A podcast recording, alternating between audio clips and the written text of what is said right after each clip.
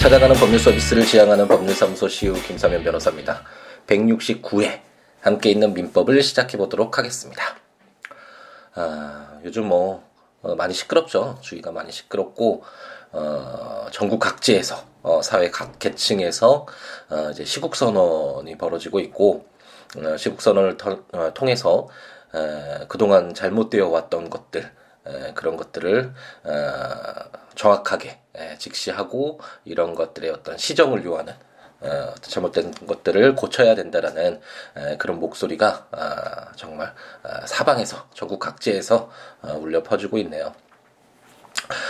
아, 그런 생각을 해봅니다. 물론 요즘에 굉장히 예, 많은 것들이 밝혀지고 있고, 아, 그리고 이렇게 예, 그동안은 좀 뭐 세월호 참사 때나 국정교과서 아, 그 역사 교과서 국정화나 여러 가지 막 논란이 있을 때마다 뭔가 우리의 뜻이 받아들여지지 않아서 물론 뭐 100%다 하나의 뜻이라고는 할 수 없겠지만 그래도 많은 사람들이 주장하는 그런 의견들이 전혀 반영되지 않아서 국민이 국가의 주체라고 하는데 과연 우리는 아무것도 할 수 없는 것일까라는 그런 자괴감도 어, 빠지고 뭔가 회의도 들고 어, 그런 부분이 많이 있었는데 어쨌든 이번 어, 어떤 이런 그동안 우리 리더의 그리고 우리 정부의 어떤 잘못된 비리들이 모두 이제 밝혀지면서 아직도 뭐 더 많은 것들이 밝혀져야 되겠지만 어쨌든 어, 일부라도 이렇게 밝혀지면서 모든 국민들이 에, 많은 국민들이 대부분의 국민들이 에, 어떤 뜻을 모아서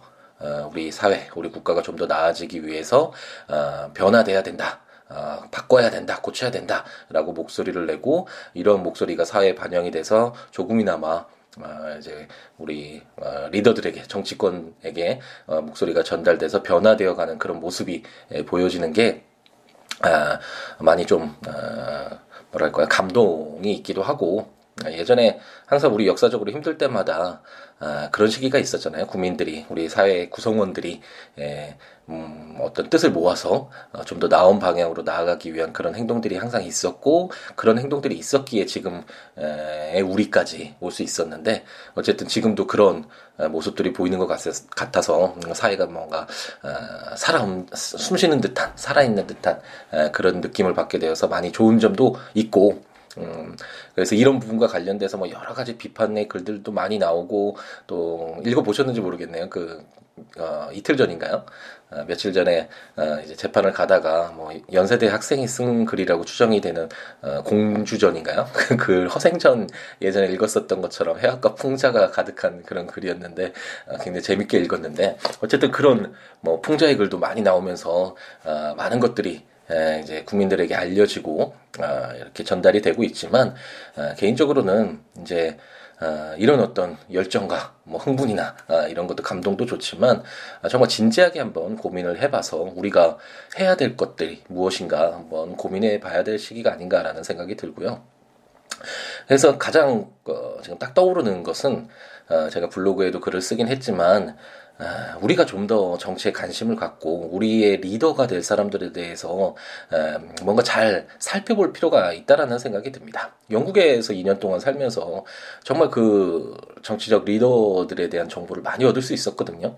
단순히 어떤 무슨 행사가 있거나 뭐 기념일이나 이럴 때 어, 연설문 다 작성되어 온 거 이렇게 읽는 것이 아니라 그 각계의 리더들이 항상 어떤 현안이 있으면 자유롭게 그냥 자기 생각 나는 대로 어, 이야기를 하고 이런 생각 생각들이 자기가 가지고 있는 인생관이나 뭐 바라보는 가치관이나 어, 이런 것들을 그대로 어, 보여주고 우리 국민들은 그런 것들을 보면서 아, 저 사람이 어떤 사람이구나. 아, 이런 생각을 가지고 있는 사람이구나. 아, 그럼 어떤 일이 발생했을 때 아, 이런 식으로 대처해 갈 수 있는 사람이구나. 라는 것을 우리가 예측을 해볼 수가 있잖아요. 음, 그런 식으로 그런 사람에 대해서 우리, 예, 우리가 대신 어, 국정 운영을 할 수 없으니까 우리가 직접적으로 대신 뽑아서 어, 우리가 세금으로 급여를 지급하면서 국정 운영을 맡겼다면 그 대리하는 사람이 어, 그런 능력이 있는지 어떤 어, 의견을 갖고 어떤 생각을 가지고 있는 사람인지에 대해서 우리가 충분히 파악을 하고 맡기는 것이 필요하겠죠.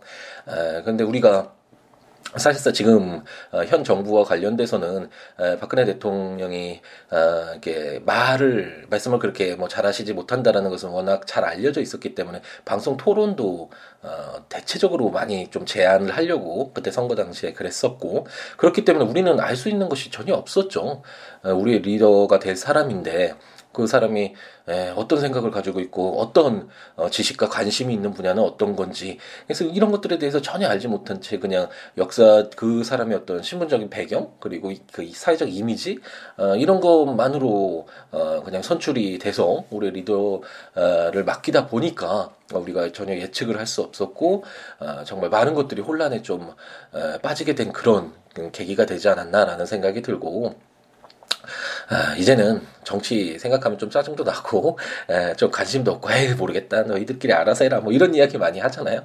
그렇긴 하지만 우리 일이니까 에, 우리 일을 대신 맡기는 거잖아요. 그 맡겼을 때 그 사람이 제대로 하고 있는지 항상 에, 감시 감독을 하는 그런 어떤 비판의 눈길을 항상 줘야지만 그 대신하는 사람들이 어 나한테 구별을 주는 사람이 어 계속 지켜보고 있네. 좀 더 잘해야겠다. 어 이거 어 들킬 것 같은데 이거 하지 말아야 되지 않을까? 뭐 이런 식으로 아 뭔가 그래도 긴장을 하게 될 것이고 에, 그렇게 돼야지만 에, 우리가 정말 대의제라고 하죠. 함께 있는 헌법에서도 이제 에, 헌법과 관련된 공부를 해보고 있지만 에, 우리 국민을 대신해서 국가의 어떤 단체에 예, 주인은 그 구성원인 것이 분명하고 국가라는 이 단체 이 조직도 당연히 이 구성원들이 좀 더 나아지기 위한 선택으로서 대신할 사람을 뽑아서 좀 더 능력 있고 괜찮은 사람 뽑아서 국정 운영을 맡겼을 뿐이니까 그런 어떤 우리가 어, 이런 대의 제도를 실현하기 위해서도 어, 우리가 어, 위임을 한 그 대리인들이 제대로 우리를 위해서 일을 하고 있는지 항상 지켜봐주는 그런 노력이 필요하지 않을까 그것이 바로 지금 이 순간 우리에게 필요한 것이 아닐까라는 생각이 들어서 잠시 길게 말씀을 드렸습니다.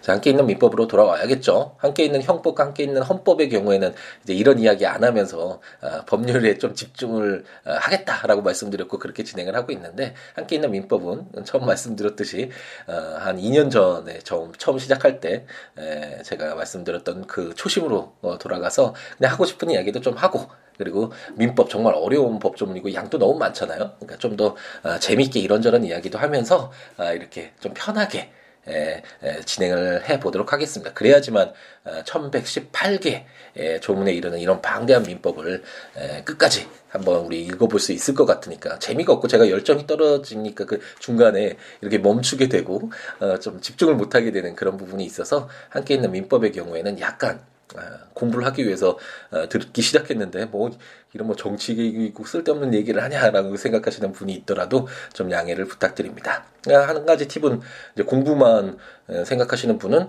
아, 이제 그 좀 건너뛰어서 초 앞부분을 좀 건너뛰어서 어, 이제 함께 있는 민법으로 돌아오죠라고 얘기 나오는 그 순간부터 다시 들으시면 되지 않을까라는 어, 그런 제안도 한번 드려보네요. 함께 있는 민법으로 돌아와서 아, 우리 이제 매매 규정의 마지막을 아, 읽게 될 텐데요. 아, 우리가 지금 어디에 있죠?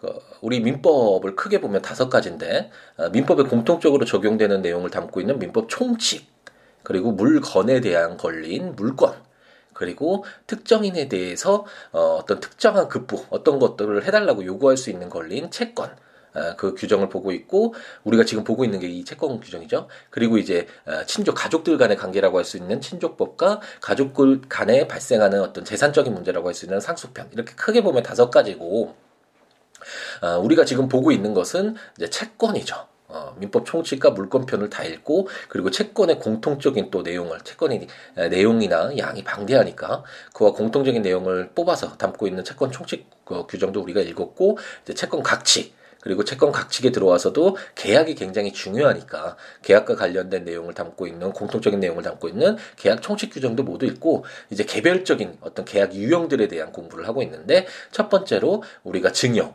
무상으로 재산권을 이전하는 증여 계약을 보았고 이제 두 번째로 우리가 계약의 꽃이라고 할 수 있겠죠.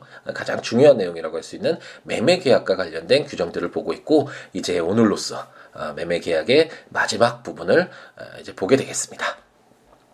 어, 매매에서 이게 중요한 부분은 이제 하자담보 책임 굉장히 좀 특수한 경우라고 했고 그 성질을 어떻게 볼 것인가가 아직까지도 뭐 어, 견해가 좀 나눠지고 있다고 말씀을 드렸잖아요. 그래서 하자담보 책임과 관련된 규정들이 주된 것이었는데 이제 어느 정도 마무리가 됐고 지금 오늘 이제 읽을 내용은 이제 어, 대체적으로 매매 계약이라는 거 계약을 할 때는 당사자가 어떤 의사를 가지고 그리고 그런 의사의 합치가 있어서 체결되는 것이 계약이잖아요. 그러니까 대체적으로는 당사자가 다 합의를 하겠죠. 언제 어, 대금 지급할 거다, 대금은 얼마다, 어느 장소에서 돈 지급할 거, 어떻게 지급할 것이다. 이런 게 대체적으로 합의가 될 것이지만 만약 법이라는 건 그렇잖아요.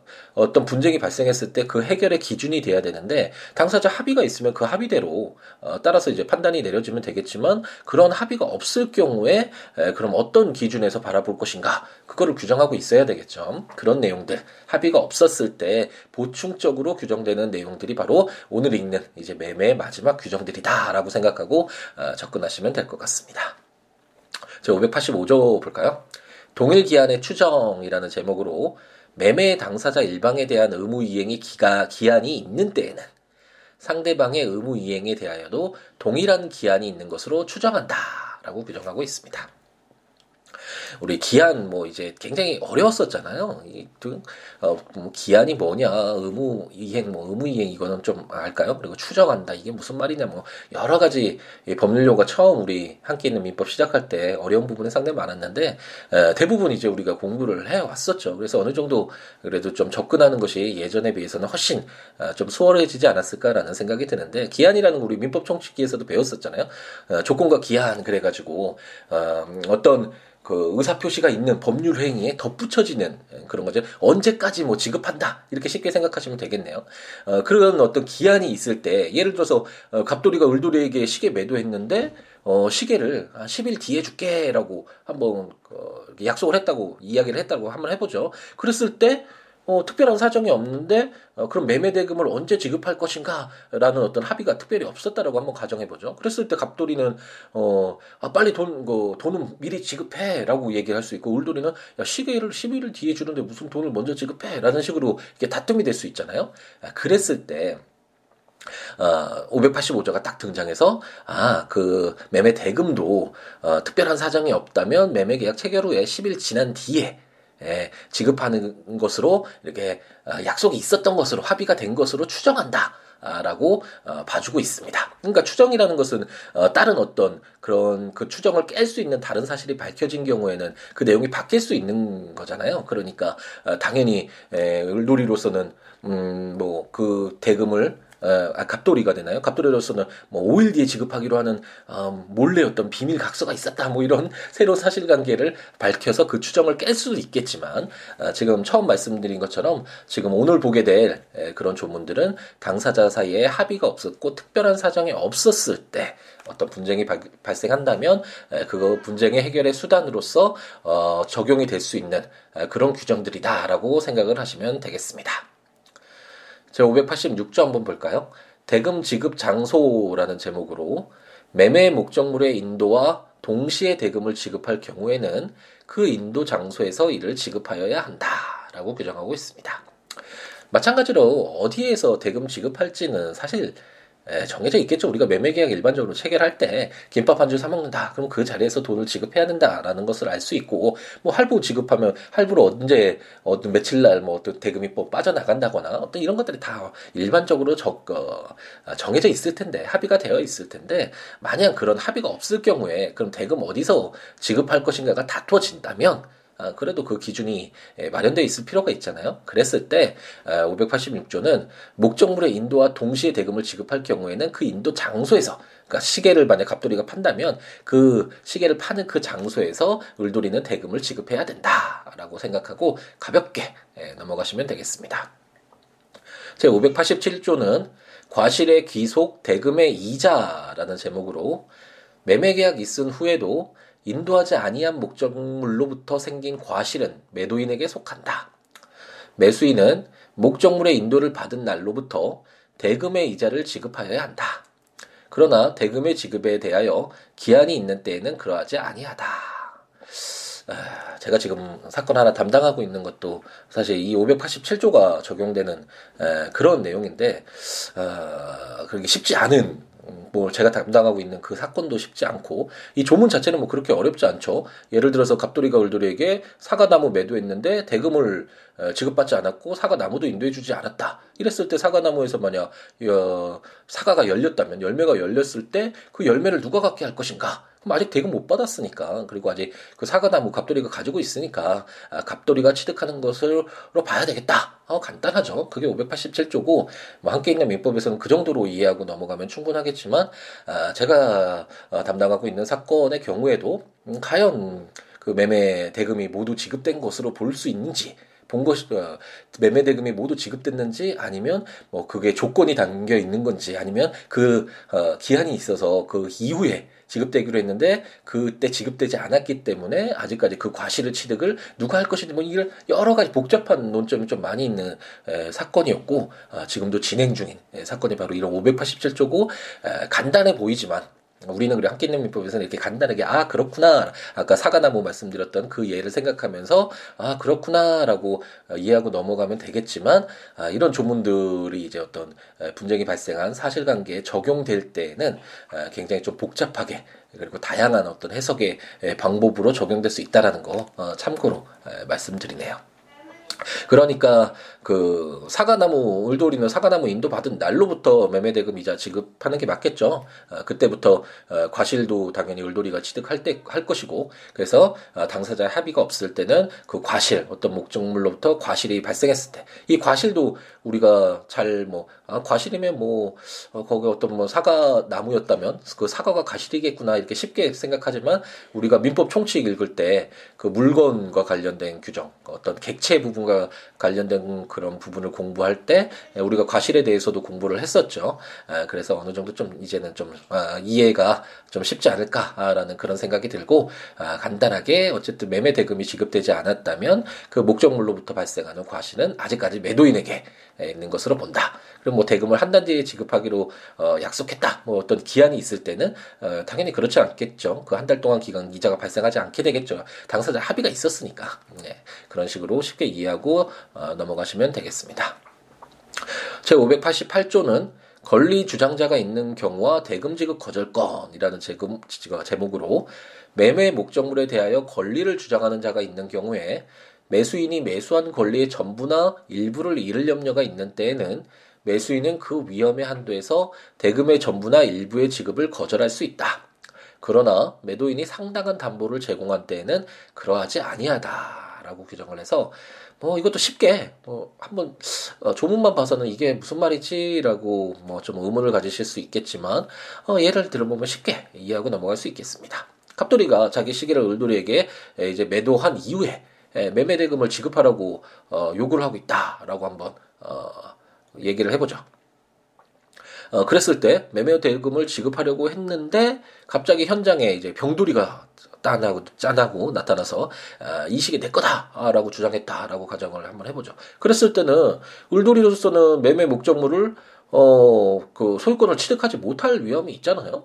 어, 병돌이가 정말 소유권자일 수도 있고 우리가 그 물건편을 물건 편을 공부할 때 에, 자세하게 봤지만 그 물건에 대한 권리는 뭐 소유권 외에 점유권 뭐 제한물권 여러 가지 권리가 있긴 하지만 그 물건의 권리는 딱 거의 써 있지 않잖아요. 그 시계의 갑돌이 것, 뭐 이런 식으로 뭐 이렇게 기재를 할 수, 만들어 놓을 수도 있겠지만, 대체적으로는 아, 그런 거 안 적혀 있잖아요. 누구 건지 사실 모르고, 실질적으로는 그 물건을 점유했을 때 당연히 소유권이 있다라고 이렇게 추정을 하는 것이 일반적이지만, 어, 병돌이로서는 잠시 갑돌이에게 빌려준 것일 수도 있고, 어쨌든 그 소유권을 취득할 수 있을지 없을지가 을돌이가 명확하지 않은데, 선뜻 그 매매대금을 지급할 수 없겠죠. 아, 이런 경우에 에, 매수인인 을돌이가 아, 그, 그 시계의 소유권을 내가 취득하지 못할 위험이 있잖아. 아, 그랬을 때는 아, 매매 대금의 전부나 일부를 에, 거절할 수 있다라고 생각하시면 되겠고, 다만 갑돌이가 그 시계보다 훨씬 더 비싼 뭐 가방을 담보로 제공하면서 건네주면서 야 이거 내 거 맞다니까 너 이 그럼 이거 확실해질 때까지 이 가방 가지고 있어. 아, 그랬을 경우에는 울돌이는 그 가방 가지고 나중에 어, 수익을 취하면 되니까 그 매매 대금을 에, 거절할 명분이 없겠죠. 589조 이제 매매 드디어 매매 마지막 규정 한번 볼까요? 어, 대금 공탁 청구권이라는 제목으로 전저의 경우에 매도인은 매수인에 대하여 대금의 공탁을 청구할 수 있다라고 규정을 해서 아까 그 588조에서 우리 봤잖아요. 그 갑돌이가 시계를 팔았는데 병돌이가 짠 하고 나타나서 내 거다. 어떤 이런 소유권을 취득하지 못할 을돌이가 위험이 있을 때 그때 매매 대금 지급하지 않을래라고 거절할 수 있다라고 어 말씀을 드렸는데 어, 그런데 어 갑돌이로서는 뭐 당연히 그 대금을 받을 것이라고 생각하고 그 건네 주었고 그래서 당연히 대금을 지급받아야 되는데 어 마, 만약 그 병돌이가 나타났다고 하더라도 억울할 수 있잖아요. 나중에 밝혀지면 당연히 병돌이가 소유가 아니라 저 병돌이는 좀 이상한 아이인데 어, 그런데 저 매매 대금을 만약 받지 못했고 나중에 그럼 그걸 밝혀진 뒤에 매매 대금을 받으려고 갔더니 갑자기 을돌이 경제적 사정이 너무 안 좋아서 뭐 돈을 지급받을 수 없는 상황이 될 수도 있고 어, 여러 가지 어, 불안한 요소가 이렇게 있잖아요. 아, 그렇기 때문에 아, 이와 같은 경우 에는 매도인인 갑돌이가 을돌이에게 아, 그 시계대금 그럼 공탁해둬라. 공탁해두면 확실하잖아. 이 문제 모두 어, 해결되면 그럼 내가 그 공탁금 찾아갈게. 예, 우리 공탁도 공부했었죠. 굉장히 어, 공탁이 또 뭐지라고 의문이 들 수 있지만 487조, 491조 우리가 어, 채권 총론 할 때 굉장히 어려운 부분이었는데 예, 공탁도 공부를 했잖아요.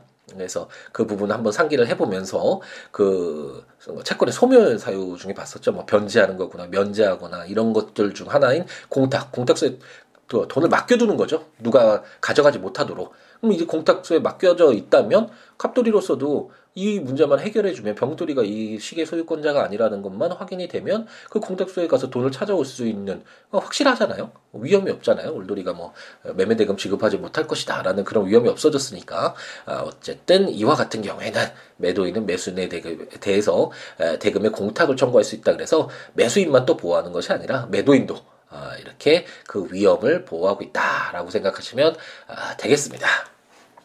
이제 두 번째 예, 우리가 계약 유형까지 끝났어요. 증여 계약 그리고 매매 계약. 이제 다음 시간에는 환매. 부터 시작해서 이제 환매 계약 보고 환매는 뭐 매매와 어느 정도 아, 관련이 있는 그런 규정이겠죠. 그리고 교환, 뭐 이렇게 임대차, 나중에 고용, 위임 이런 계약 유형들 아, 전체적인 민법에서 인정하고 있는 그런 계약 유형들에 대해서 계속해서 아, 공부를 해 나가도록 하겠습니다.